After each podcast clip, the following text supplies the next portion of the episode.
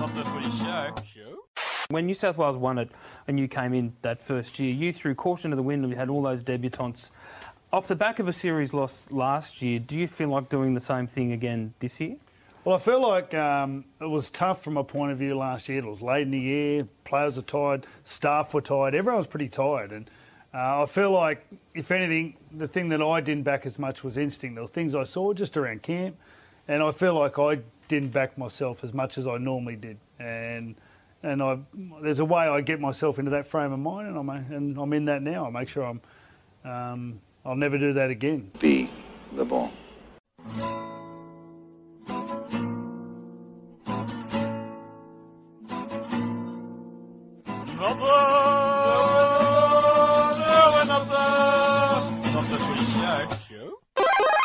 G'day everybody, welcome to episode two thirty-five of Not The Footy Show. I'm Warwick Nicholson. That is Mister Rob Cox. He doesn't have the special light, the toilet seat light working tonight, so he's a little bit darker on the uh, YouTube mm. version. But I'm sure you're just as bright as ever on the audio version mm. of this podcast, aren't you, mate? I'm I'm always dark, mate. You know that. You just spoke to me for the last five minutes to uh, calm me down a little bit. I'm fired up I've done, tonight, folks. I've done my best. Um, do you need to go go go somewhere and center yourself, like Freddie Fittler has just said, as he opened um, the show no, with his um, changes in mindset for Origin? No, I did that about fifteen minutes ago, mate, and we are low on paper, so um, I'm good. I'm centered. It's a good spot. Uh, As we open the show, it's episode two thirty-five. We are talking Origin. Cocksmith, that's the only reason he's doing the episode tonight. I think he's got a million other things he should be doing.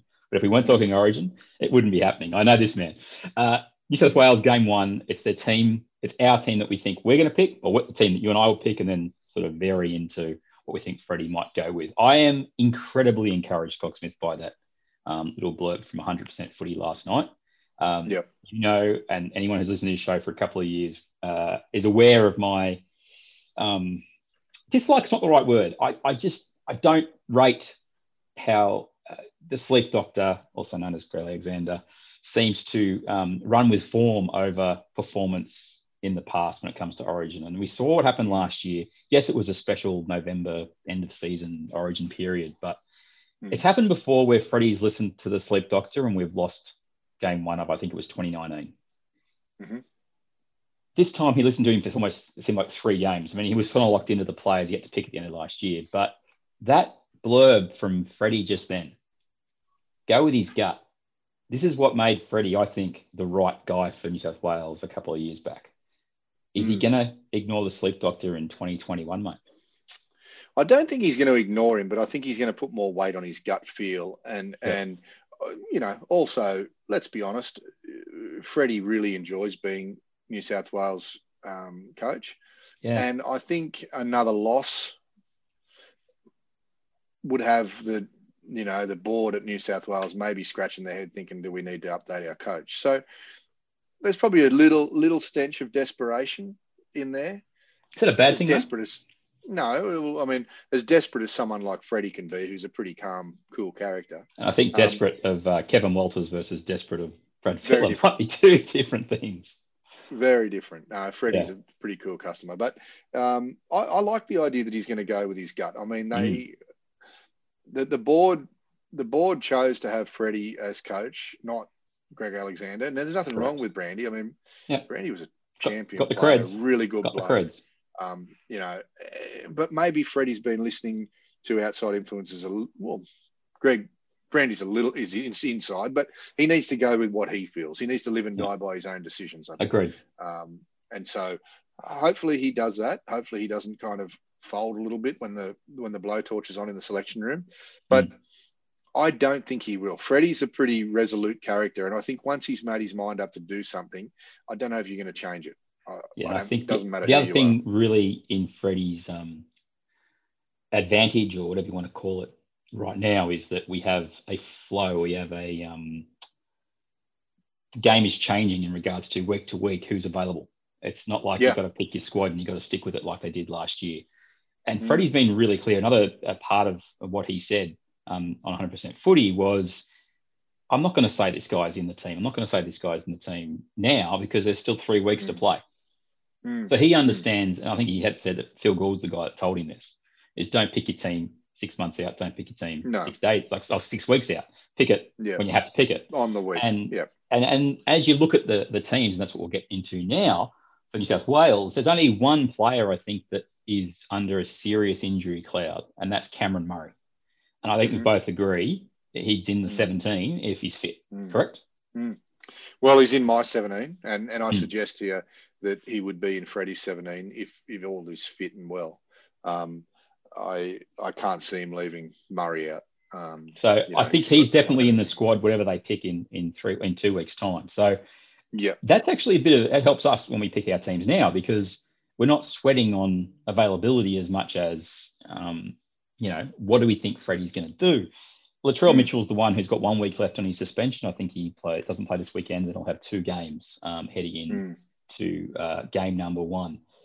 There are some variables. I, I'm not even going to pick up the team from last year. Um, no. As we say, it was a different situation.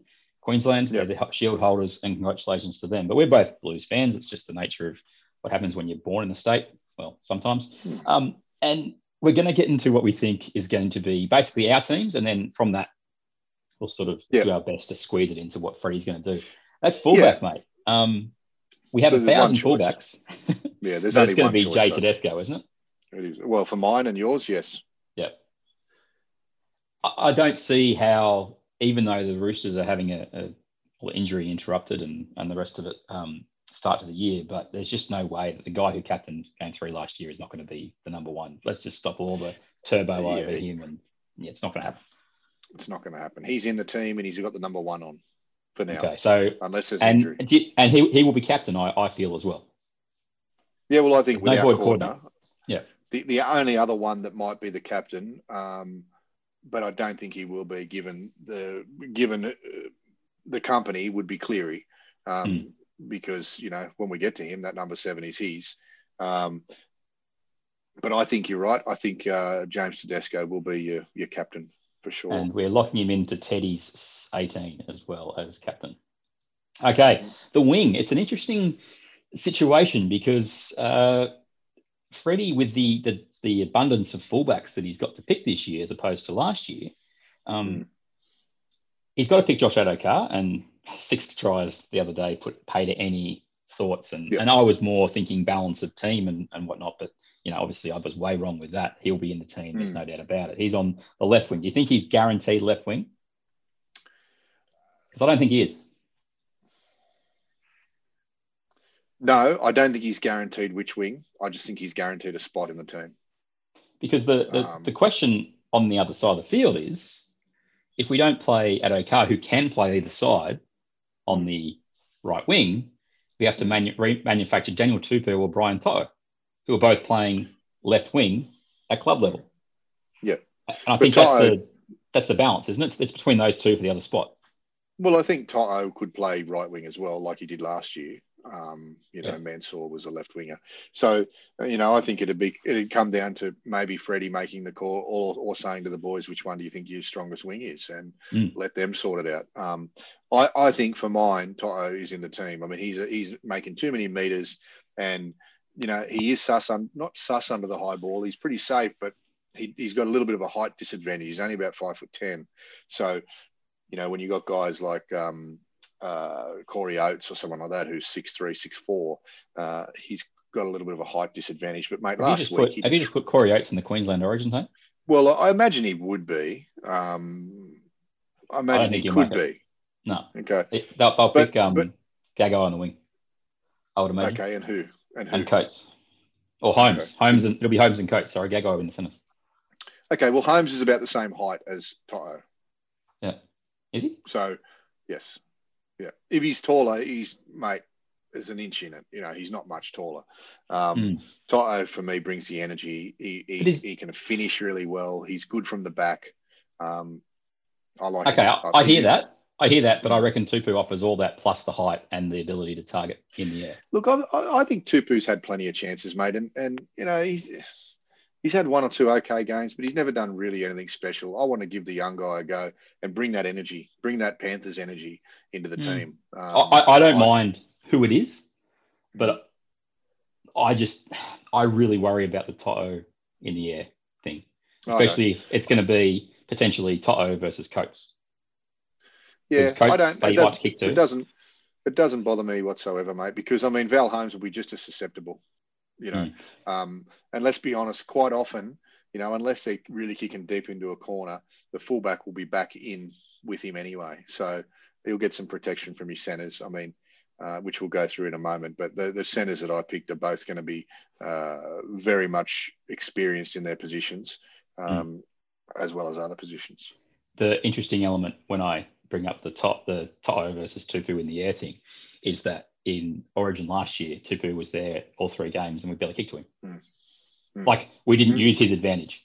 And yeah. that could have been because Cleary wasn't focused on that, and I focused on other things in the team, and maybe because the five-eighths changed five times or whatever it did. But mm. to me, that's the reason that I would go with Tupou over To'o, is because I think you've mm. got to have that that Hail Mary element or that de- de- that dedicated part of your game plan. I just mm. don't think To'o offers us. Don't get me wrong, I love what To'o's doing, and I think he's that kind of player that I don't think he'd um, let us down holding the ball. I just really worry about defensively from, from that aspect. And yeah, it, that's, my, it that's my concern. It doesn't, that's my concern. It doesn't really bother me all that much. I think his advantages outweigh his disadvantages, and I think he's he's probably the top two or three wingers in the comp at the moment, and I think he's head and shoulders, uh, no pun intended, above Tupou at the moment. Okay, so we're thinking, you're going with To'o, I'm going with Tupou, and it's either or. I don't think anybody else is in the mix. I mean, Blake Ferguson, if there was an injury, I could see Freddie mm. pulling him in. Yeah, um, yeah, because he's done it in the past, but there's nobody else that, mm. that really, you know, um, comes into play there. The centres, mate, um, this is where the, the big questions, and it won't be about Tom Trbojevic because we're guaranteeing he is locked in to right centre, is that correct? He's a right centre, yep. For me, right centre. And I think he, we've seen enough in the last uh, four or five weeks um, for Freddie to pick him. Yeah, uh, and I saw a little bit of the clips from that game two match um, in Perth two years ago. He doesn't just stay out in his centre spot. He hunts. No. He hunts. Yeah. And um, he plays like he does at fullback. He gets a roaming licence. Let's not underscore or, or not uh, underemphasise the value of having a guy like T. Trbojevic in that team for New mm. South Wales. It's it's something special. Yep. The other centre spot, um, it's coming down to two players, I think, uh, L. Mitchell and Jay Wighton. Is that right? Mm.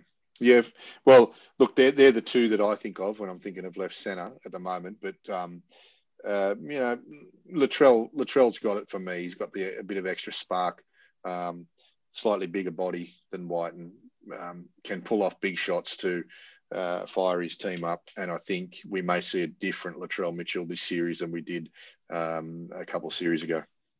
I've seen a lot from Latrell this year where, and this isn't a shot at him, but he hasn't looked as lean as he's looked in the past, yet his game mm. fitness has been really good. Mm. He's, he's actually mm. been doing a lot more at fullback. And the big question basically is how how match fit's he going to be. He'll have two games to come back mm. in, um, mm. playing fullback both matches. So you wouldn't expect that to be a concern. Look, to me, it comes down to what happens at five-eighth, whether I have Wighton in the centres or not. Uh, mm. At this stage, I think Jack Wighton has three matches to save his Origin career. Well, his Origin position, this this thing. He's got the Bulldogs this weekend, and then he's mm. got the Storm and the Roosters in the two weeks after that. Mm. Canberra, we'll get to them in the third segment of this show, but he has to stand up and, and really make a difference here. Otherwise, Latrell Mitchell will be the left centre for New South Wales, I believe. If they go zero and three he, or one and two, Cam, he'll miss yeah. it, I think. Yeah. He, he you know, definitely Wighton on his day um, in the past has been a great player. He he, he can play both centre and five-eighth. Um, mm. I just think Latrell is a better a better choice right now.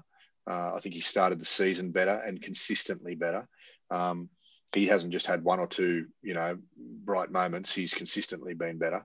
So, um, you know, I think um, I, I can't I can't look at Jack at the moment in the centres. Um, I, I really think that both Latrell and Tommy offer the best um, uh, defence and attack for, you know, for what we're looking for. So the outside backs for New South Wales at this stage looks like it's going to be Tedesco, Adokar, Mitchell, Trbojevic, and either To'o or Tupou. Um, and yes. the, the pending part is whether Wighton can put his hand up effectively. Yeah, he really they needs to. He really needs to go and get it. You know, but they need to win. I, I honestly believe they've got to beat. He has to lead them to a victory over over the Roosters or the Storm to force his way in. And play well lose, in both. If they lose those games, I think he, yep. he misses out in game one. He might still be there later in the series. That's, mm. I'll never rule that out because he's done the job for him in the past. Number six, yep. Jerome Luai. Uh, really like what he brings. Um, there's an energy, there's a arrogance there. There's mm. certainly a lot of confidence. Origin's a different beast though, Cocksmith. And mm. we've seen it do things to certain players um, mm. in the past where they've come in with the wind at their back, um, their team going a million miles an hour, and they get to Origin and they just freeze, or they find yeah. that the, the cauldron's just too too hard. Um, we've seen this with Cody Walker. Um, mm. We've seen it a little bit with Latrell, yes. um, you know, in his first um, first game. And, you know, before last year began, I, I acknowledge that Luai, to me, was, you know, good player, good player. Mm. I didn't think he was going to, I I thought that Cleary was going to outshine him during the year and he would just become very second fiddle. Yeah. I couldn't have been, you know, farther from the truth. I, I, Luai really stood up last year. He did, didn't he? And the great thing about him, he, you're right, he's got the arrogance, he's got the confidence. He, he talks the talk, but he can walk the walk as yeah. well. And not only that, if Cleary goes down, he slots straight into seven. Correct. And yeah. he does it for Penrith. Penrith have won games without Cleary this year. They they won games last year without Cleary, um, and with Luai at seven running the team. So it's pretty much a, a pretty much it's a, a you know a like for like, except Luai can play second fiddle as well if he needs to, and he'll let. let Cleary do what he needs to do. And I think we're going to see a very different Nathan Cleary this year in Origin too. Mm. Um, and we need to. In Origin that's not well. just... That's because not we just, need to. Yeah. He's, ne- he's never really stood up in Origin. No. You know? And I, I'm one of I'm one of Nathan's biggest fans. So but I acknowledge that, that he's never really done a lot in Origin and he needs to this year. I actually think his first game might have been his best game so far. Um, back in the twenty eighteen. I think twenty eighteen was his first one. twenty eighteen. I think so. Uh, he, he needs to be a lot more dominant um, in this game. And it's going to be hard with D C, go up against D C E and being compared against D C E, one of the best, you know, of this era. Um, but I really think that Cleary and Luai will bring that club form. I know that's a scary, a scary thing. People, you know, often rely too much on club form and, Um, but I think that I really honestly believe that, that Cleary and Luai are our best six and seven combination. I'm with you. Um, what I want to see in the next three weeks is is not a drop-off in Penrith. That's the big thing for me. And I, I talk about the confidence. Yep. They can lose a game. I can live with them losing a game if mm. they're in the game. I don't want to yep. see Penrith, which we haven't seen for a long time. Don't like. I'm not expecting to see them fall into a hole or anything. That's not what I'm saying. But I need that that confidence, that arrogance, that that that role to keep yep. going, going into game yep. one for me to say, Jerome Luai, you got the six, and alongside Nathan Cleary, who's going to be the seven. We know that. And that means that I'm of the belief that Wighton probably misses out in game one. I, I have... Well... I, I've if, if if Mitchell's good when he comes back and Wighton doesn't impress, in my team as well, I'm probably having to leave out Wighton, which which which hurts because I know what he can offer us. But sure. I also go, there's a bit more potency. There really is with Mitchell on the left side outside Luai mm. and um, mm. Trbojevic on the right side outside Cleary. Yeah. Yeah. And and look, the, the beauty, like I say, with Luai is you can fill in with Cleary. And and I I actually believe if the if if the unforeseen, God forbid, happened and, and Cleary was injured before Origin, I think Luai gets picked in seven. That was the that was the curveball I was going to throw at you. Because if he got hurt, who do you pick? Same problem with D. Cook at nine. Um, there is an option there, and we'll get to that. But, yeah, it's it's a big I think, question. I think Luai, I, honestly, I, I would pick Luai in seven and, and Wighton in six. Wighton in six. Um, yeah, there's nobody else that absolutely... Well, the only other option is the only other option is Adam Reynolds. Um, who would do a job, know, but he uh, is he a, uh, well, is he a difference maker? The kicking game is fantastic, mm. but I don't know if he brings enough oomph. To, Which is to what we really want to see from Cleary, that's for sure. Yep. The front row, mate, uh, I think this picks themselves, the starting two front rowers. Uh, I've got yep. Dale Saifiti and Jay Paulo as my two front rowers. Correct. Same. So do I, mate. I think they're the they're the in-form front rowers for New South Wales at the moment, or first-string front rowers. Yep. Um, and I think that they will do the business. Uh, Saifiti uh, was fantastic last year. He was our best player uh, in the whole series, I thought. Yeah. He was. And and Paulo is starting to play longer minutes now, um, which has always been his Achilles heel. And, and you know, he's um, he stood up. He's, uh, I think he's the best front rower in the Sydney comp at the moment, in the Sydney uh, area conference. Out of the seven or eight. Yeah, the Sydney conference. Sydney conference. Um, yeah, I, I think he's going real well. Um, okay. So they're definitely my two picks. I, I really like the idea of them coming back after halftime. That's why I really like the idea of them both starting, um, yep. because they can make an impact when they come on. Whereas I think when we get to the bench, you, you're not, you want an impact, but you're sort of, you're bridging to then those two front rowers come back on the field. And I, I don't yeah. think a Paulo or even a Saifiti should be in that bridge role. They should be, you know, giving us their best twenty, twenty-five at key parts of the match. Yeah. No, I agree, mate. I mean, the only thing for me, I'm just having a quick uh, gander at my bench. We will get to the bench, but I'm a little reluctant not to pick two front rowers on the bench. Um, I like a like for like going on on its well, first technically, rotation. I haven't got two front rowers on my bench either, but we will get to mm, that. Yeah. We will get to that. So, uh, but what about the hooker? Is there anyone else other than the chef?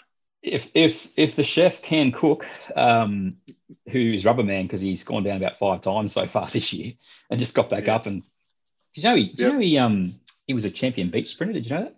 Apparently, apparently they hmm. say so. I mean, that's, it comes the, that's up the whisper on the street. Um, he must have learned how to have rubber ligaments on the beach. That's pretty impressive how he just keeps getting up. I actually the other day I think I messaged you. I would have taken um, Cook off with twenty minutes to go in that. Yeah, you did. You mess- yeah, yeah. Um, because he was playing busted. He hurt his knee when Munster stole the ball off him. I just thought, Bennett, get him off. Um, but then again, Bennett, Queensland, two and two. Ah, uh, yeah. D Cookie will be the hooker. The only guy who really um, looks like will. Uh, fill in if he had to would be Api Coruscant. Um, he would be, and I think he might even make like a, depending on, I don't know where the draw is with round thirteen, whether Penrith have a game or not, but it wouldn't surprise me if Api was was in that, that squad for the training sessions.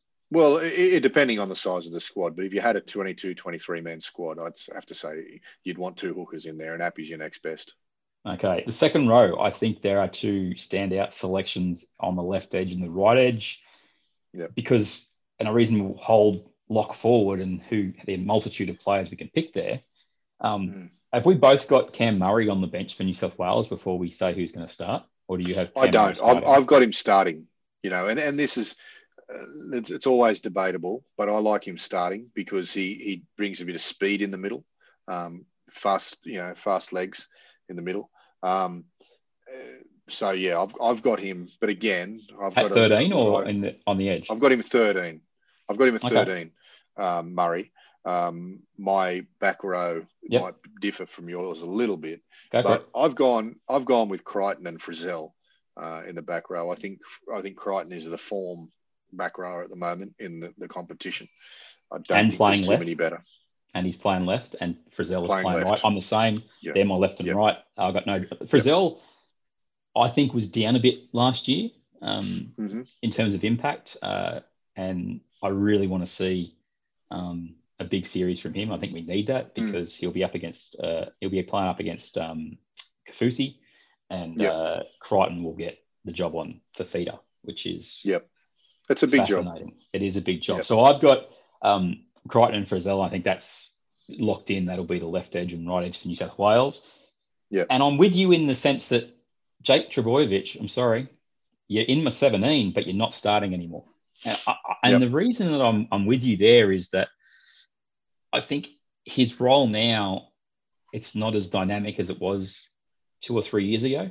I think he's yeah. playing much more like a, a, a proper lock, yep. which is good for Manly. They needed him to do more hit-ups. They need that. Yeah. But yep. I just really think we need some speed and we need some familiarity potentially with Luai and Um, mm. Cleary in that thirteen that thirteen jumper. So where I'm sitting is I'm going. Um, it's either Isaiah Yeo to start, mm. or it's Victor Radley. That's mm-hmm. that's that comes down to. I just I just have a feeling that Freddie might go with Rads um, because of mm. his ball playing ability, but I'm probably leaning myself towards Yeo starting the game there. I don't I don't, I don't want Yeo playing eighty minutes. I'll be clear mm. on that. Um, mm. But I like the idea of him and Murray doing the old mm. switcheroo at lock. Look, I like the combination. I like the combination of, of the the lock, the half, and the five eight all around the middle, uh, or, or, or you know, kind of edge to middle. My only problem with having Yeo in the team, yep, is someone's going to have to miss out, and for mine, it's going to have to be Radley or Jake Trbojevic that misses out. Um, so I've got it a little bit different, and and I've gone Murray to start, only yep. because he's so solid and a, and a good starter. Um, and I've gone Radley on the bench. Gotcha. So that means Yeo so, misses out for you. For me, Yeo misses out, but he is in, he's at, he's at nineteenth man. Okay. So I know. I know. Fair um, enough. He's my I first forward, my first drop forward, if you if you know what I'm saying.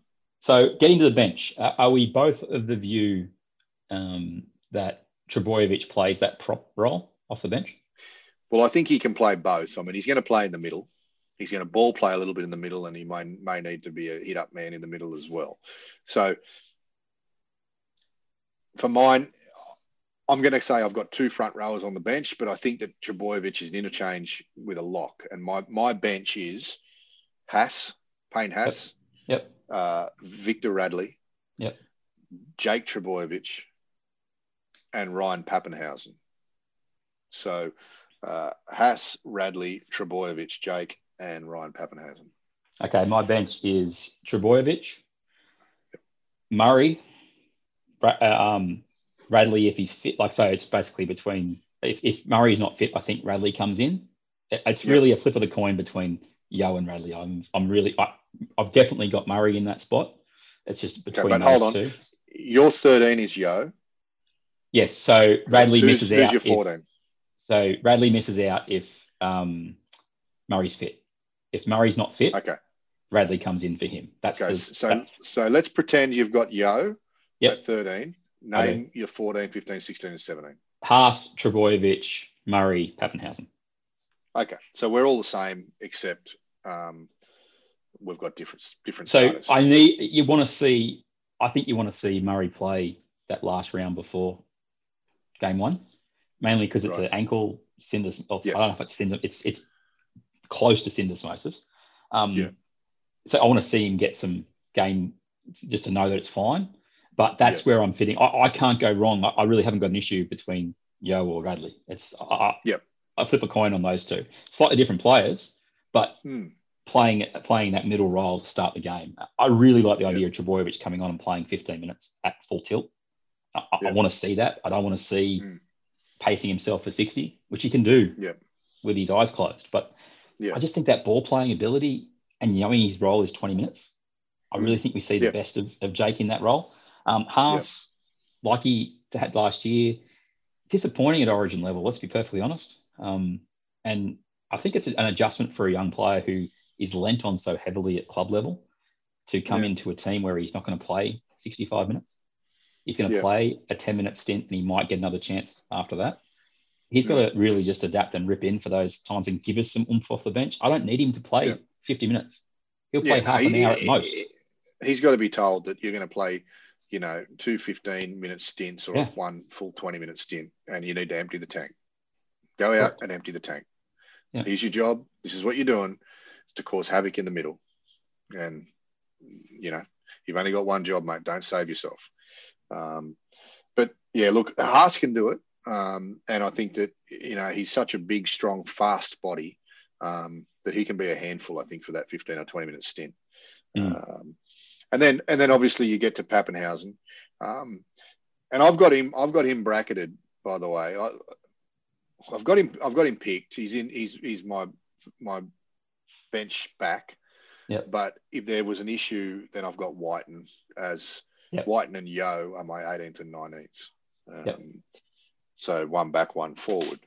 Um, who would you have as a back and a forward? You've got Murray. Well, I, uh, sorry. Um, well, I, I think um, Gutherson will be eighteenth man.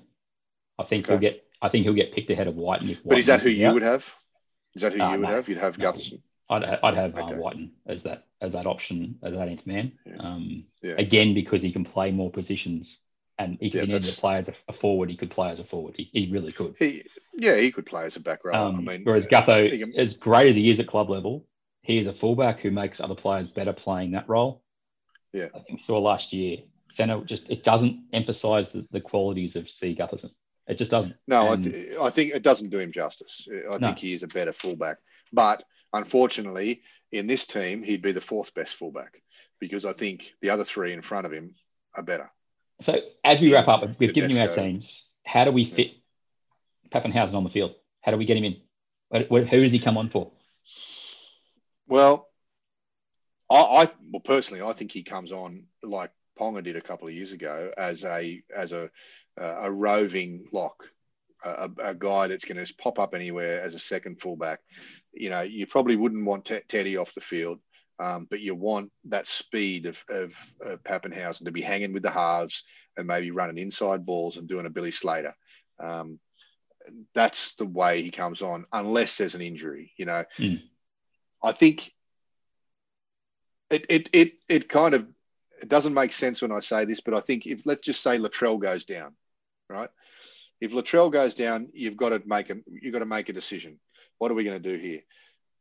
And I think the smart thing might be to well, the only two options you got is to play Papenhuyzen in the centres or Tedesco. And I don't think you'd lose much with either, you no. know. Um, and the same thing with Tommy. If a, if a winger goes down, it makes sense that Papenhuyzen you could also move straight to that out wing. to the uh, centres if you had to as well. You could, you could, but I don't know if you want Papenhuyzen playing in the in the in the forwards too much, well, unless he's just that roving. I would take Friz- this is how I would use him. Frizzell's got sixty minutes, maybe less, and then I would push a Murray onto the edge or a Yeo onto the edge, and I would bring in. Um, Papenhuyzen. Uh, mm. And it's to not sniff around the middle. I, it's not that I don't think Frizell offers us heaps for eighty minutes. I just go, mm. we're more dangerous in those last twenty if we've got Pappy on the field than we would mm. if we've got a tired Frizell. That's just the nature of the beast. Um, yep. It's not a sledge on Frizell whatsoever. I just think you've got to mm. find a way to get him on the field, and I think he's the most yep. logical guy. You play yep. him for sixty or fifty-five or whatever it is, and you get Pappy on the field, uh, and mm. you you just roll with it. Uh, I really like the, the way this team comes together, Cocksmith, um, mm. so much more than last year when we were raging hot favourites. Um, yep. And Queensland had the worst team in Origin history, thanks Paul Gallen. Freddie, what, what about picking blokes out of position? Last year we picked a couple of well, well, fullbacks that are in the centres now, and there was a couple of times in game one where they got called out. But when you have a look at this year, Latrell was playing well until he got mm. suspended, and obviously Tommy Turbo. Two fullbacks you could probably put in the centres. Is that something you consider? Well, it again, worked in the past. Up? It's worked in the past, yeah, but yeah. I mean, it didn't last year. So are you going to consider playing guys in their position, or are you just going to pick the best seventeen? And... Just when it comes up, you know, mm-hmm. we'll sit around and have a chat, and um, you know, like blokes like Turbo, are obviously very special. Latrell's very special, mm. you know, and if they're playing really good footy at fullback, you know, if you go through the, the period you played when. You're up against Queensland. You had you know, Darius Boyd playing on the wing. You had Greg Inglis playing in the centres. You had Billy Slater at fullback. All fullbacks for their own team. So, you know, if your team, the players are really good and good enough, and your team plays well, then they cover it. We just didn't play well enough last year. I didn't keep it in the opener, but uh, Gal, who played out of position at Origin level for a few years, at prop, even though you'd argue was a prop his whole life. Um, was all anti-picking players out of position. And I loved how Freddie, he basically turns to Gal and says, yeah, but we had good players in those positions last year. Mm. Whereas I had special yeah. players in those positions a couple of years before. Don't forget that, yeah. P G thirteen. Mm. Um, mm. And this team has got a lot of special players. If we're leaving Jack Wighton out of our seventeens, it's got some pretty... Oh, good, mate, it, it's got some it pretty pains me to do that. Yeah. It pains me to do that because I love Jack and I, he's my favourite Canberra player. Um, uh, and I love him because of his utility value. Like he can play one, two, five, three, four, six, um, mm. you know, and maybe thirteen. Um, if you asked him to do a job at seven, he probably could too. He'd probably play nine. His utility value is so good. And I think to leave him out of the team, it just shows you how good this team on paper is. Um, But I think we will see Jack Wighton play Origin this year. I just don't think we're going to see him in the first game. Um, there's, you know, natural attrition that happens around Origin time. And um, I think the first back to go down, Wighton comes in. Even if we see him on a wing, yep. we, I think he's in. Um, so, yeah, that's that's our one through for me, nineteen, you eighteen. Um, so let's just quickly wrap it up for people. This is the team we think Freddie's probably going to pick. It's a it's yep. a mash of what we're saying, but we're pretty much on the same page. Tedesco at fullback, Adokar and To'o or Tupou on the wings. Um, yep. Mitchell and Trbojevic, possibly Wighton um, and Mitchell bracketed, uh, Luai, Cleary, Saifiti, Cook, Paulo, Crichton, Frizell, Murray slash Yeo slash Radley. And the bench, we think Trbojevic, Haas, Papenhuyzen, and then whichever player doesn't hold that locks forward spot down between Murray, Yeo, or Radley. Radley. As the, one of them will miss out. One, one of them will miss out. And we think, I, I also think Gutherson's an absolute certainty because he eighteenth. Loves him as eighteenth. And I would pick Wighton, but I just have a feeling yep. that Freddie will pick. Yeah. Um, I'm, I'm of the exact same opinion. I would pick Wighton, but I think you're right. I think Freddie really likes him. So he'll And just giving everybody the, the due that they deserve. These are the players that we're, we haven't even mentioned who are going to miss out on. on game one for New South Wales. I'm just going to read the back rowers who are going to miss out. One of Yeo or Radley, um, Dale Finucane, Nathan Brown, Wade Graham, Ryan Madison, uh, Tavita Pangai Junior if he decides he wants to play for New South Wales finally, um, who would have been in the mix if he probably hadn't um, mouthed off about how he supported Queensland a couple of years ago. Even Liam Martin's the kind of player that Freddie would pick out of um, off the bench just to play that same role. Uh, and then the front row, Campbell Gillard's probably the front rower that misses out. I'm happy he's not on the side in terms of I don't think he's in that echelon of the other guys. I think we're better served pushing a Trbojevic into that that front row role. Mm. Um, uh, Dave Clemmer hasn't shown enough. He just hasn't shown enough for the last since he got since he basically got omitted from the team. Yeah. Very one-dimensional and disappointing. Uh, and a guy that I think would do the job again if he got picked because he's done it. I think for he would. Is yeah, I think P he would. Vaughan. Paul Vaughan. Oh, yeah, okay, Paul Vaughan. He would. Yeah, um, for sure. Uh, Paul Vaughan looks a little slower to me than he did a couple mm. of years ago. He looks like a yard or so slower. Um, he used to be, he used to have the fast legs and the, you know, the little step and the jink. And it, that seems to have slowed down a little bit, which becomes a little more predictable. That, that's age, you know. Like, and in saying that, he's not... you only need him to play ten fifteen, which is what he did a couple of years back. That's the bit that yeah. I, I really think when people sit down and pick teams in the media... Mm. They they look at, oh, this guy plays seventy minutes. And, well, that's the, that's not what he has to do at Origin. Mm. He's got a defined role where he's got to make an impact. And that's what Paul yeah, Vaughan did a couple it, of years. Finucane did that two years ago. But in saying that, I mean, Paul Vaughan is probably only two front rower injuries away from a recall, same as uh, Regan Campbell-Gillard. Um, you know, Tavita's not far away. Um, he, you know, he's in my twenty-two. Um, but he's, you know, I guess it's how his head is as well. Is he yeah. ready? Is he? Does he want to? Does he? Does he forget the thirty grand per game? Do you want to play, or is it a thirty grand? So it's a lot of haircuts for T P J. It's it's hard to know now, mate, with players because there's so much money in it. There's a hundred grand for the season. Do they really want to, or do they really want to make the money? It's hard to know. Well, we'll wrap up this opening segment. It's all Origin. This episode pretty much, we'll do a bit of Canberra later, but we have some Queensland talk to do after the break. And one of those elements around eighteenth man and money, how does it all work? Uh, and we'll uh, wrap that up. Uh, last bit, uh, Steve Crichton and uh, Campbell Graham. Um, they're the two other guys that are in that periphery, but they won't yep. see, they won't see Origin this year. I don't think, unless there's a mass injuries. And the other one was Zach Lamax, who's obviously hurt right now.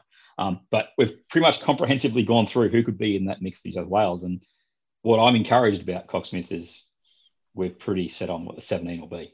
Um, yep. And that's, I feel like Freddie, go with your gut, listen to this podcast. Uh, we'll be back after the break uh, here on Not The Footy Show. Not The Footy Show. Show. All right, let's go. You should see this desk, mate, honestly. I saw it the other week, didn't I? Has it changed or has it got worse? Oh, no, it's worse. It's all right. Mine's not fantastic. I've got um, a Portuguese no, tart no. wrapper sitting here. See? This is just, this is just, there's, look. Wing nut, drill bit, old key that needs to be chucked in the. Okay, room. I've got a, I've got an earplug. Um, I'll tweezers, throw that at you. Um, tweezers, I'll, look, side cutters, screwdriver. A, I mean, I've, you're talking about worthless things. I've got like a parents' house keys. Oh look, there's a hard drive. Okay, we're back. It's episode two three five of the We Show. Warwick Nicholson, Rob Cox. You got a lot of Origin talk in the opening segment. Um, Cocksmith mm. is still smiling. I mean, the man, I love he it. just, you know, love Origin. I'll talk about Origin all year. His energy yeah. levels at the start of this podcast were like down here and now yep. like through the roof. Um, he loves a bit of Origin. Uh, Queensland have a bit of an issue, Cocksmith, because the news came through today that Cam Munster has a foot injury that he hurt himself mm. last weekend, and Harry Grant has hurt a hamstring at training. Yep. They use yep. the word, the word tear has been used. There are three weeks to Origin one, which means there's two weeks before the teams get picked. If Queensland don't have C. Munster at six and H. Grant at nine, mm. what are they going to do? Oh, well, Harry Grant, I mean, uh, there's two logical replacements for Grant. Would be Reed Mahoney or um, Ben Hunt, or I as I like third. to call him, I like to call him Bunt. You know yes. that. Uh, who's the third? McCullough, I think, is the guy that they'll lean on, like they did. Oh yeah, friend. yeah, he's Mister Reliable, McCullough. Yeah, um, yeah. yeah uh, but fear not, um, all of the uh, Bunt fans out there. Bunt will be in the eighteen, one hundred percent for yeah. sure and certain. Um, yeah, so he played, I he think played pretty if, well the other night. To be fair, if Munster is out, I think, you know, Ben Hunt will go to your your six, um, and if he's not, then Ponga. Like you mentioned today in a text message, though, how do they defend or how do they look after Ponga? Mm. Because if he's in the front line, I know what I'm doing if I'm Freddie, and you know my eight and ten will be running at him. My eleven and twelve at every opportunity. Yep, they're going to pepper him. And he is going to make more tackles than he's ever made in his lifetime. So, uh, yeah, I don't think they'll do that. I think Ponga will be at one. So I think so I think Ben Brimson, Hunt has shown. Brimson misses sorry. out? No, not necessarily. I mean, you've got to look at your bench and who you're going to carry on your bench. You need a back on your bench that can play a couple of different positions. And um, for mine, I mean, without going through their team, I think Brimson is definitely a, a really good uh, number fourteen okay. and um, can come on and play a, a few different roles. So we're, we're, I think we're pretty much uh, on that. It's, it's the Ponga or the Ben Hunt at the six, yep. if Munster's not yep. right. Um, the only two that came to mind after that was Anthony Milford and Kurt Mann. So if you're Queensland, just pray you don't get a few injuries um, in the next little while. You're a funny guy. You're a funny guy, mate. Uh, I like to keep you laughing. Uh, what comes out of this, and you talked about eighteenth man, um, Bunt being in eighteenth man uh, for mm. Queensland for sure, if everyone's fit.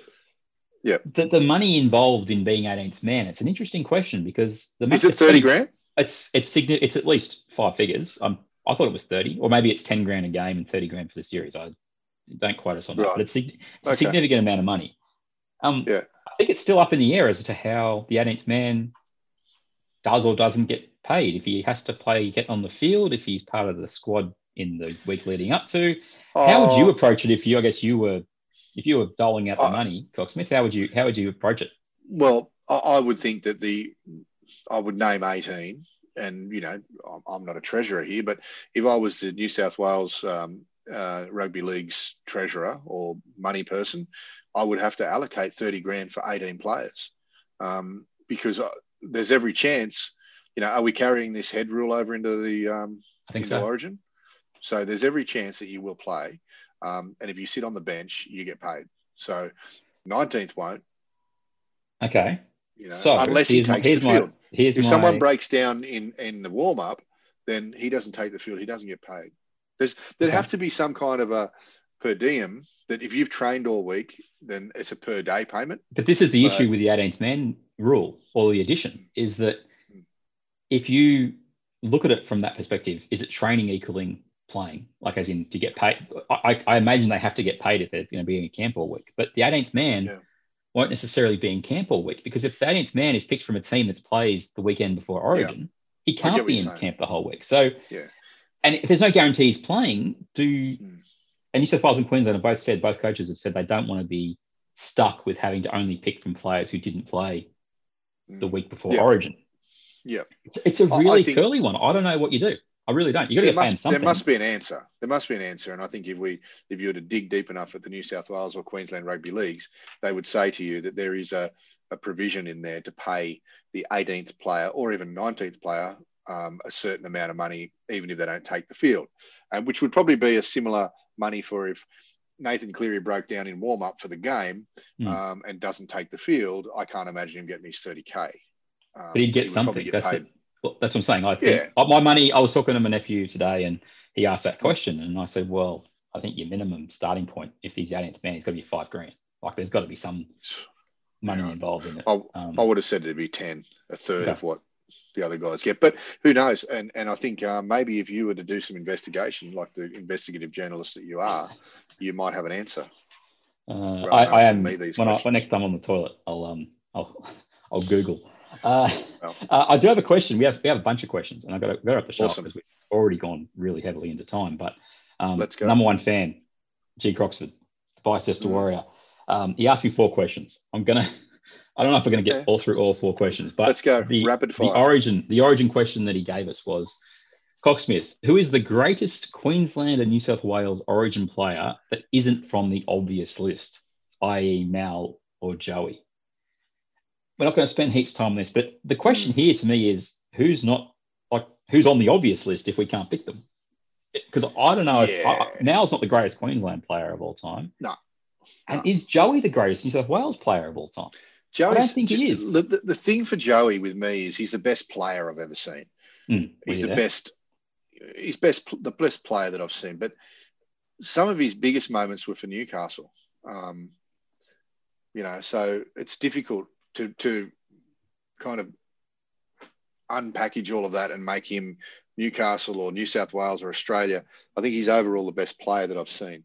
Um, the best New South Wales player I've seen. I mean, mate, geez, geez, there was, there's been a lot, you know, like geez, Michael O'Connor was a good player. And I'm going back that far because I remember mm. those games.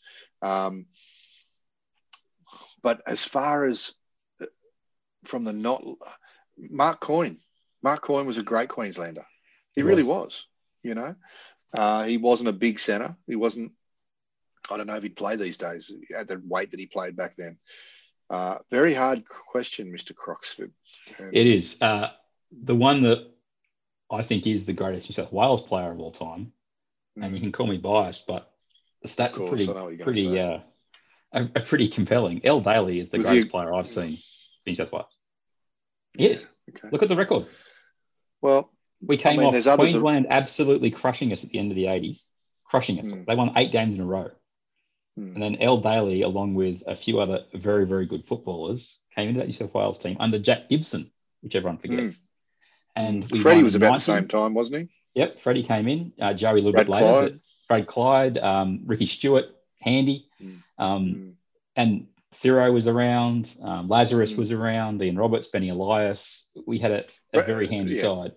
But yeah, we won in I, ninety, I ninety-two, yeah. ninety-three and ninety-four. And Daly yeah. was at the head of all those teams. Yeah. And that was against the Queensland sides with Meninga, Langer, um, Walters, all these great players. And I, I think it's, I think he's overlooked from I, my generation element um, in regards mm. to how awesome he is on the, the all-time greats list. Um, yeah. And the other player that for New South Wales that I think definitely gets a lot of love out there is B. Kenny. People love the fact that oh, his record against yeah. Wally is so good. Mm. Um, mm. They're two players that really come to mind. That I. I think that are out uh, of the ordinary. That, that, that people list. now have sort of moved on from because they go, they go, oh, the last, you know, the last decade, Queensland have all these great players and they've had it's an amazing list. But you know, dominance is a funny word because it doesn't necessarily have to be for nine years or whatever it was, eight years, nine mm. years, whatever Queensland won for. Back in the formative years when I was watching footy, anyway, like I came off Queensland just being the bee's knees, and all of a sudden this New South Wales team that I loved, all these players I loved, just just pushed them off the park. And yeah, mm. oh, we had fights. It was magic. That, that's for me. L. Daly is the one that comes to mind. Queensland, it's a bit harder, so I'm not as invested in Queensland. Um, mm. That's the nature. Paul Hoff, there you go. Um, you can have him. Um, Beautiful. Next exactly question. right. Uh, the next question will be part of the next segment, so we'll have our bonus segment next. That's from Queensland, New South Wales chat here on Not the Footy Show, episode two three five. Not the Footy Show. Show. Bonus stage. Okay, mate. It's time cool. to finish off the show. Bonus segment. Let's do it. Let's, Let's finish do it. hard. My nephew hard wants fast, to know baby. what is going on with the Canberra Raiders. I think You're the person to ask about the, the person to ask about that is uh, one Richard Stewart, mate. Mm. Um, although I don't think it's all his fault at all. Um, the the common the common consensus out there is that they're burnt out. You know, Gus seems to think they look like they missed their preseason this year. Yeah, that was a really like interesting a insight he gave the other day on yeah, the podcast. Yeah, and and they do look burnt out. If you look look at what they're doing, they're winning first halves and then not bringing it, they're not closing it out and bringing it home. I uh, I have to agree they don't look very fit. But the other part of it is is their attitude right? mm. is their attitude. Are they are they strong enough in the mind at the moment to be finishing games out? I mean, N R L is a is a pretty hard mind game as well. You've got to push through pain barriers, and you've got to want to defend, and you've got to want to get off your line. Um, and, you know, so I, I couldn't put it down to one thing, but someone, one of the one of the journalists the other night was saying, just Ricky needs to start cleaning out now, you know. And if George Williams is not happy there, you know, he could be. He, I don't know. I don't know George. Never met him, but he could be one of the reasons. He could be bringing the mood down at training. He could be kicking stones. Um, but whatever Ricky needs to do, I'm sure Ricky has got the guts to do it.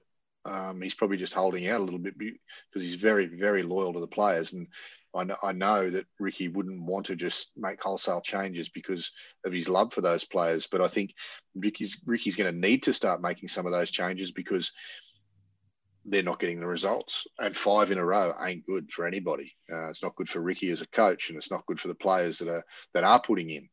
Um, so, yeah, it's a mystery. It's a mystery as to why it's happening, but we know what's happening. Mm. So that's, you know, it's just to figure out, you know, why that particular thing is happening. Their second half collapses are just woeful. I mean, what are your thoughts? Why do you think it's happening? It's not so much that they're collapsing. They're just not offering anything. That's the thing that really, really gets... It's like they're running out of gas and ideas. They just don't seem to have the ability to lift when the opposition comes at them in the second half. So it's mm. not that they're... I mean, I think there's been one game, in the, or, or two games, the last this game against the Cowboys and the game against... Um, the Knights on the weekend where they had a significant lead at half time, but they haven't thrown a punch in anger after that, mm. after the break. Other teams got bang, bang tries. And all of a sudden it's like, oh, we're trying to hold on. And I'm like, this, I, I'm with you. George Williams evidently wants to go home. And the challenge for Canberra is that um, the chat today was, oh, unless we get someone of equal value, we're not going to let him go. No, he's gone. Because uh, one Jay Bateman wanted to go home. And, yeah. and I wonder if part of this, this burnout element and is the is the way the Bateman thing sort of unfolded last year, because, you know, I was big on the fact that he didn't get his surgery till really late in the off season last year. Yeah, yeah. And to me, it was like, I understood why Canberra allowed that, but maybe that's the first crack in the the solidarity armour of, you know, we won't make rules for anybody different.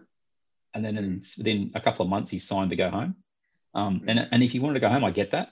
But that's the that once those things start happening, as a playing group, you, you're kind of like, are we going to really be able to dig in again? Is this what we're getting asked to do? And you just, as as Gus said, mm. are we at the point where the enthusiasm to to lift to the standard they got to the last three or four years? Yeah. It's just it just seems like it's beyond them because the season's so long. And and I bang on this bats all the time, but I wonder if players have a similar mindset. The comp is average. You have one good month, hmm. you're back in the yep. mix. Canberra yep. are, what, three and six after nine rounds. Yep. You have one good month, and where where you're at, you're at seven and six. Hmm. You're back in the mix. You're back in the, the yep. race for, for a home final in, oh, the, in the bottom half yeah. of the top eight. They're not completely gone, but I don't think they can make the top four. Yeah, um, I'm with you now. I, I, I, they're not they're not out of the race to make finals football. No. Um, but they're going to need to turn it around pretty soon, and, and not just turn it around against the you know, the lower bottom eight play, uh, teams. Uh, but I, I think Ricky's pretty safe um, for a couple of years. I think he's got a couple of years left of grace. He's he's the heart and soul of the place, really.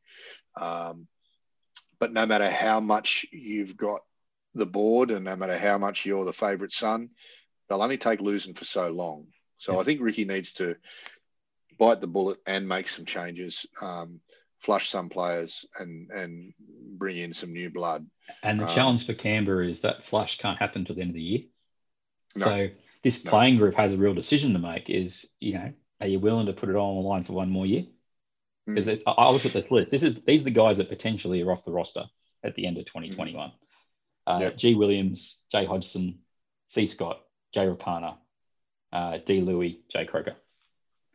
Yeah, I thought Croker had one till the end of twenty-two. He, he does, but mate, that shoulder looks like it's, you know, it, it took him a long time to get back in, and he's gone out mm. after one hit on it. Um, now I'm not. This isn't from inside. It's just observation. Oh. This is what, what we're doing mm. here. But that's a that's a significant amount of experience and and I guess, the core of this team that has contended for the last three years. Mm, yeah. But it's a massive part of your salary cap. So where do you mm. spend it? And this is the other question that my nephew asked me. He said, why not Sean Johnson? Well, they're going to have to hustle on that because uh, Brisbane are going to make a decision pretty soon. And if they can't get Reynolds to make a decision, um, I reckon Johnson is their next best um, kind of.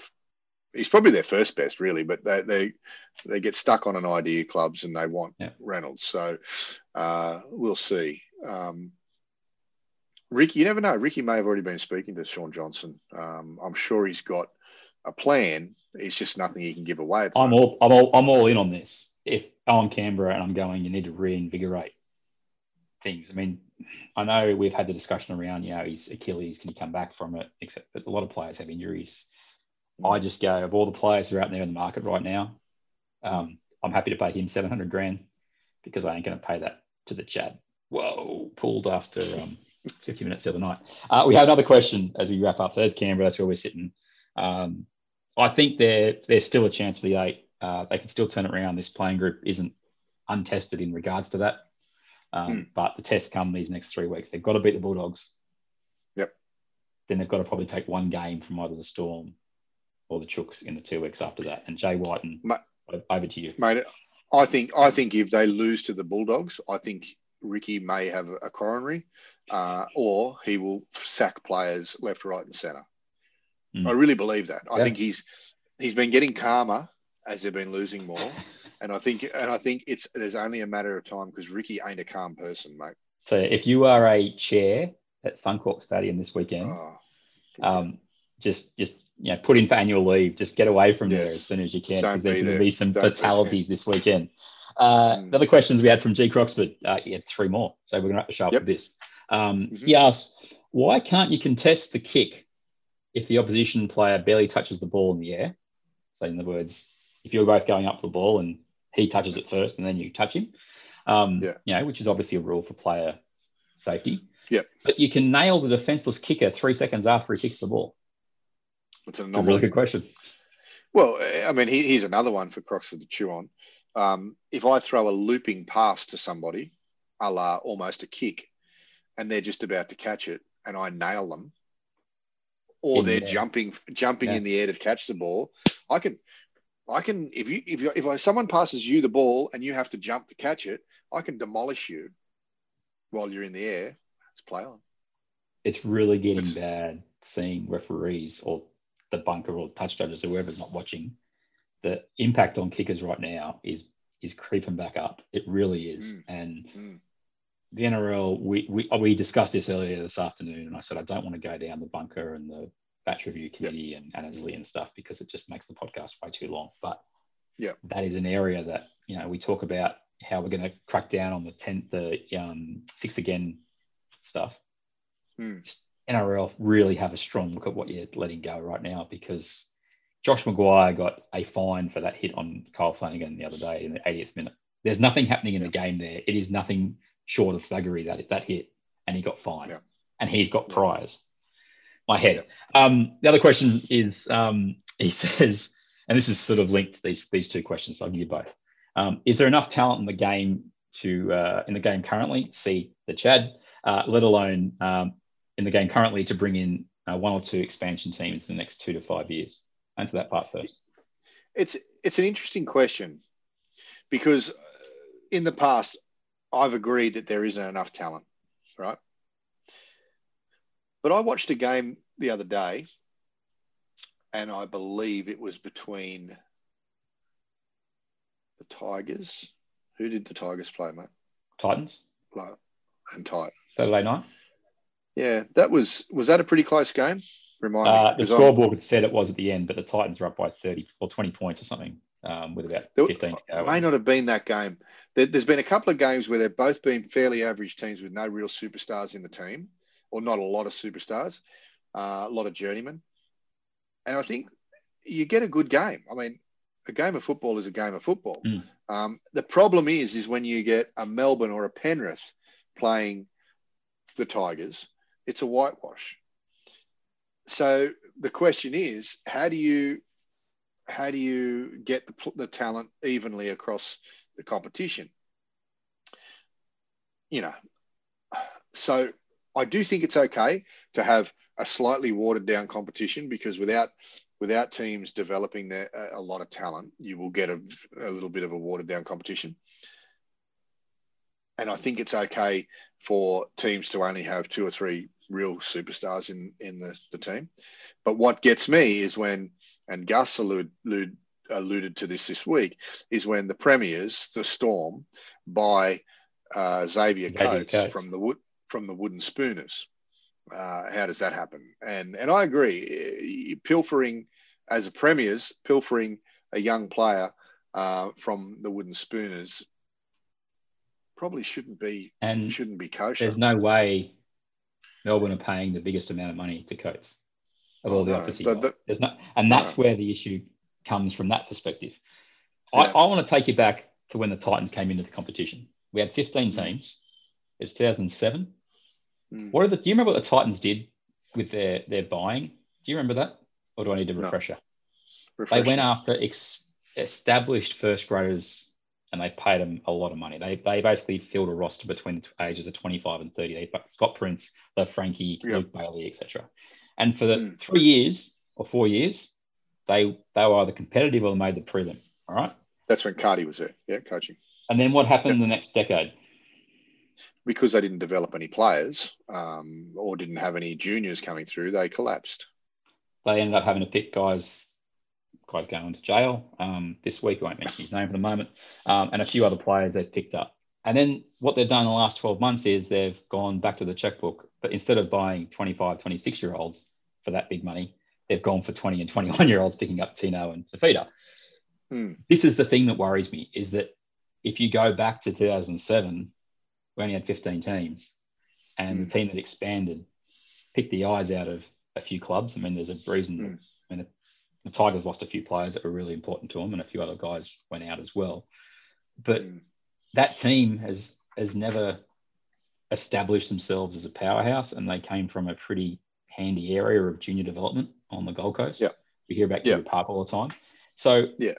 we now have sixteen teams, and we have some pretty ordinary teams amongst those sixteen teams. And we're going to add two teams in five years. Mm-hmm. I'm I'm really, really, really worried that this is, and, and we've had this discussion, but P V L wants to put another flag in the in the battle versus A F L. Mm-hmm. Mm-hmm. And that's what this team in Brisbane seems like to me. It's what this other team, either in Perth or New Zealand or whatever it seems to be to me. And I I just, I really look at the Titans example of, What's it? It's fourteen years since they've been in the competition. Back back in the competition. Yeah, well, seventeen, fourteen. Yep. Um, like, yeah, it's it's what what really worries me is that we expand, and guess what we do in the space of ten years? Mm. We contract. Mm. Now we got lucky in that we've been able to go back to the Gold Coast. Mm-hmm. Okay, we've lost that second Brisbane team back in ninety-seven. We've lost yep. a team in Adelaide in ninety-eight. We've lost a team in Perth in ninety-eight.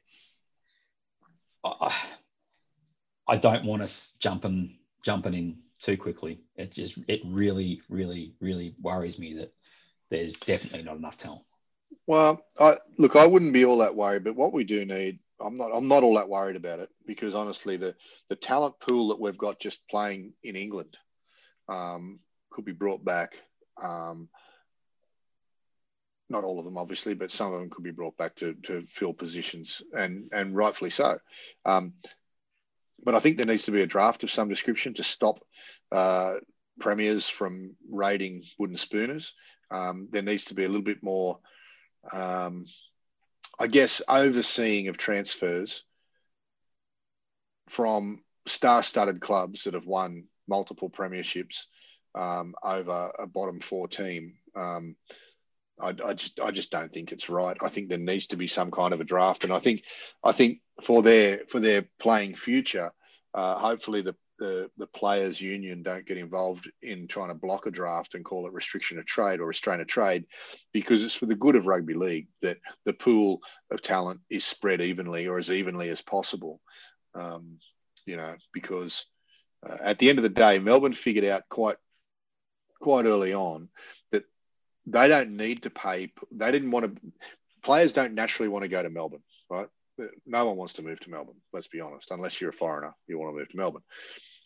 People from overseas love Melbourne. It's a it's a cosmopolitan city, and yeah. you know I like I like Melbourne as well. But I don't think a young rugby league player wants to go to Melbourne, you know. But they do if they're going to be coached by Craig Bellamy and be put in that system. So, you know, they're going they're going for less, um, and they're going for a reason. Do you know what I'm saying? Mm. Um, so the N R L has to has to maybe get involved in transfers a little bit more, be a little bit more prominent in their involvement in transfers and say, oh, hold on, you guys won the comp last year. They came last and you're taking one of their junior, one of their, you know, young international players, because he did play for Papua New Guinea. He also played Queensland, Queensland under twenties yeah. and under eighteens. Queensland, played Queensland, Queensland. And, like and, and Origin last year. So, um, you know, he's an on-the-rise player, and now Melbourne have got him for however long they want him. Um, and Brisbane, again, have, you know, and I, hey, I've got, I don't have a lot of sympathy for Brisbane because they've had their chances and they've let a lot of players go. But um, I just don't think it, I don't think it spreads the talent evenly enough when, when players go from last place to first place, um, especially when first place, don't, they don't have, really have an aging roster now. They did when the big three or four were there, but they don't anymore. Um, you know, they've got a, quite a young roster.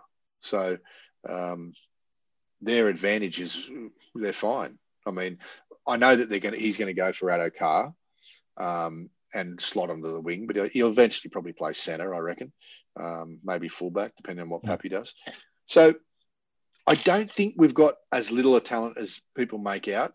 I think it just need what the big talent that we've got, you know, the premier players like we just discussed with the the um, New South Wales and Queensland teams need to be spread more evenly across the competition. And I think it's up to the N R L to get involved in that, in spreading that that talent evenly until there is a national um, directive as far as development goes. Because at the moment, the N R L don't get involved in development. It's up to the clubs. Yeah. Um, and like Gus has been banging on for the last six weeks about, they need to get more money out of the N R L, whether that be in direct money payments or dispensation for for salary caps, yeah. um, to develop their you know, clubs to develop their own players. So uh, the clubs need to look out for this as well. Uh, it shouldn't just be the N R L's problem, um, but ultimately it will be the N R L's problem if the talent isn't spread evenly enough. You'll you'll find the same four in the same four in the top four every year, and that's boring, mate.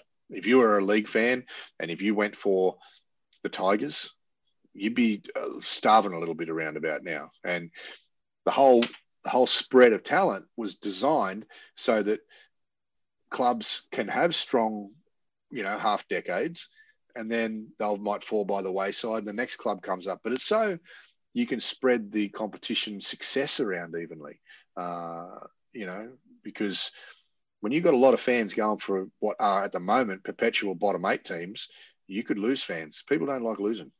You know, you've got to spread it around, baby. As like Gus says, like my, losing like is my bad love. For business.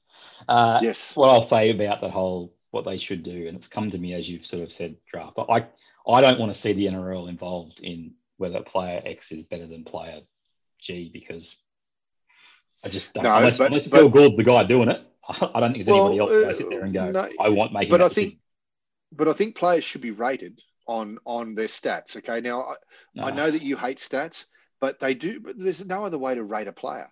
You've got to be able to rate a player in try assists, in in line breaks. In but what that does, made.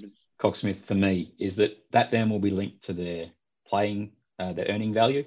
So if you've got a game like the other day, all right, um, the Dragons totally dominated the Bulldogs, all right? Yep. Yet the Bulldogs scored twelve points from an intercept yep. and a yep. one-on-one steal. Those stats still count as valuable as a guy scoring a try to put his team in the finals. Okay? Yeah, they do. No, I and get that, that. And that's, and that's what I, I really don't want to see, because the part that I think has to be given to the clubs from a dispensation point of view is, if you develop or you identify these players and you have them on a nothing contract and you get to a grand final because your salary cap, Penrith last year, for example, they wouldn't have been, they've got rid of a couple of guys that were on massive deals like Tamau and, yeah. and the like. You know, they were yeah. paying the Liam Martins not as much. It's, you know, yeah. you've got to give them some value. It can't just be this this guy's an eight, this guy's a ten, because you, you will see players forced out of clubs if that's the case. What I want to see, and this is, this links back to the, sorry, just two seconds, the, the, the introduction of two teams. What they do in the States in the N H L is they do a thing called a um, a dispersal draft, okay? Mm-hmm. Where effectively they um, have a protected uh, amount of players on each roster, and anybody who's not on that list of um, protected players is eligible to be picked by this new team. There's a Seattle Kraken coming in. They can pick, mm-hmm. there's thirty-one teams, I think, in the N H L. They can pick one player from each club, and they can also do deals on the side that means that, you know, say the new Brisbane team sells Penrith. We won't take Liam Martin if you let us pick up, you know, one of these juniors coming through, like an Isaac Targo or something like that, who's actually not on your main roster, which was yep. the list you have to. What I'm saying is I think that's a better way if you're going to try and build a more sustainable um, competitive roster than just the free-for-all, which could see the same thing that happened to the Tigers and a few other clubs back in two thousand seven, where premiership players like your um, Scott Princes and um, Anthony LaFranchi just get pulled out of the team because that team's got more money to spend than everybody else. Mm. Yeah. So, uh, uh, so that's just look, what I'm I, thinking in regards to that. I know what you're saying, and I agree with you to a, to a degree. I just think that the N R L needs to oversee these transfers a little a little more with a keen eye, because at the moment it's it's like the wild, wild west. You know, someone wants to go to Melbourne, great, let him go. You know, um, and you know that the coach will go for unders. Now, is that fair on the player? Ultimately, is that fair on the player? Yeah, it's his decision. So instead of making four fifty, he might be going for three fifty. You know, um, is that fair on the player? Because ultimately what happens is players make a decision over to go to a, a great team with more chance of winning premierships over a lesser team, maybe like the Tigers or or someone like that, and make more money. Um, I'm not saying that the money is always the answer, but what I'm saying is if you've got a grading system with players, you can make sure that, you know, let's say that the best players in the league are, are, are graded as a one, right? Mm. You can make sure that no team has got any more than three number ones and so on. So they can only have a certain amount of number. They can only have a certain amount of grades, you know. Um, but that makes contracts null and void then, pretty much. No, not really, because uh, uh, if a team has got four, three or four, whatever the number is, three number ones, how does it make a contract null and void? It, because he can't stay there in the club. So he signed, Jerome Luai signs a three-year, con- five-year contract with um, Penrith. Yep. Nathan Cleary is yep. currently a one. He signs as a yep. three, all right? And yep. at the end of the first and then year, progresses to a one. one. That's fine. You can progress to a one within your within your contract period, but when that, it comes that time creates the same problem that you had back in the day when we were talking about how Canberra and Brisbane and the like had these super teams. Um, yeah, but you do you want to see super teams anymore? We've got them now. It's all it's, it's well, it's all well and good while it's your club, but when it's not, it's, we've got it's them not now. Very good. We've, we've got them now. We've got Melbourne. We've got Penrith. Um, but Penrith, Penrith are a developed club. I'm, They're different. But I'm, but I'm talking now. That's the, that's the thing where I think this can't work. Is that it's all about your, the opinion element cutting into the development element, which I think gives you that right to hold on to these players. I don't think any team should be forced to have to lose a player because at the end of one season, they've gone from a five to a one, and yeah. you go from spending them twenty, seventy-five K to having to sp- spend seven hundred fifty K. Like, it's, I think that's ridiculous. Like, I don't think well, you well, should have could, to do that because the, the manager will make that happen. If it, they, there's no the way a manager can afford it or they can't. If a club can't afford it, they won't pay it.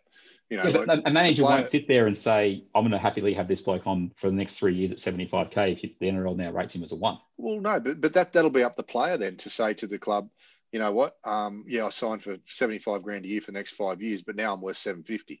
What are you going to do? I think that's a, that's, a, that's, a, that's a Pandora's box we don't want to open, I, I think. That's... Well, yeah, but at some at some stage, to keep the competition even, someone is going to have to grow a set and do something about it, because it's not good for the competition to have teams dominating for twelve years at a time.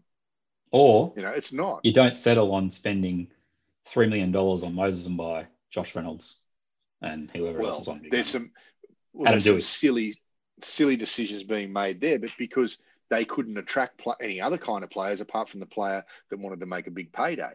Um, you know, and again, that comes down to the club. What's happening at the club? What's, you know, well, so caveat emptor is what I, I say. I don't think we are that um, light on talent that the, the competition can't sustain another two teams. I really don't. What we need to do is we need to better disperse the talent. Well, do you if think, we can do that, to wrap this whole thing up, do you think P V L will introduce something, whatever variation of what we're talking about? Will he, will he introduce anything, or will it just be a free-for-all? Free-for-all. That wraps up the show, because that's, I think, what comes down to what frustrates both of us in that conversation. Yep. Is that, yep, one hundred percent. We're on the same page. We just think about it differently. We and both want an even. We're looking at how do you make this competition evener? No, we just added a team because T V wants another another team in Brisbane, and I want to say stick it up here in A F L. Um, that's the episode, mate. Uh, Good stuff. Geez, just, to, just to just to just to t- tag that out. Yep. Nobody, I don't think anybody in rugby league administration right now has the gonads to do to take on the playing uh, unions and say we're going to start a draft, because I know what it's going what will happen. Yeah. Expansion draft, dispersal draft, I think is the best option that we've got, yep, that could could be, could be um, swallowed by the Players Association. Um, yeah. Uh, yep. Let's just see what happens. Uh, Instagram, sure, at Footy Show. Instagram for uh, Roberto is R O B B C O X. You can see some great photos of him that he approves of, rather than ones where he looks like Jim Carrey from um, Yes Man. Um, very happy with that. Uh, Facebook dot com slash N R L podcast. Uh, Twitter at N R L tweet. Uh, We've got a review as we wrap the show completely up. Um, and yep. Let me find that legend uh, as I... Oops, not the right thing. Um, what was his name again? Uh, Papa Giuseppe Pizza or... Um, here we go. Uh, Papa's son uh, gave us five stars. He says, love the podcast, great insights uh, that I can use to pretend I know about the N R L with colleagues. Go the Raiders. So, well played. Who was it, Papa? Papa's son. Not uh, Papa Lee. Papa's I, I don't know. It could be. Uh, but it's from podcast reviews dot com, which I, I think might be um, slightly uh, uh, not an actual um, website. But whoever you are, yeah, Papa's son, thank you very much. We do appreciate it. Thanks, mate. Um, yep. And, uh, yeah, that's another. Re- that's two reviews in two weeks, Coxman. I mean. We're flying. Flying. Flying. Um, we'll Loving speak it. to everybody uh, next time. Sorry, but it's gone long again. Hey, Origin. We just keep, we're givers, mate. We just keep giving. We're giving our guts every week. Yes. Oh, loving it. Put it out one hundred ten percent in the field. Full credit to the boys, all that garbage. Uh, oh, we'll speak to you next time on Not The Footy Show, everybody. Absolutely. Pepsi. Not The Footy Show. Show. It's people's escape. It's people's relaxation. And we need to do everything in order to continue that great uh, tradition of Not The Footy Show. Show. Birthday boy. Pepsi.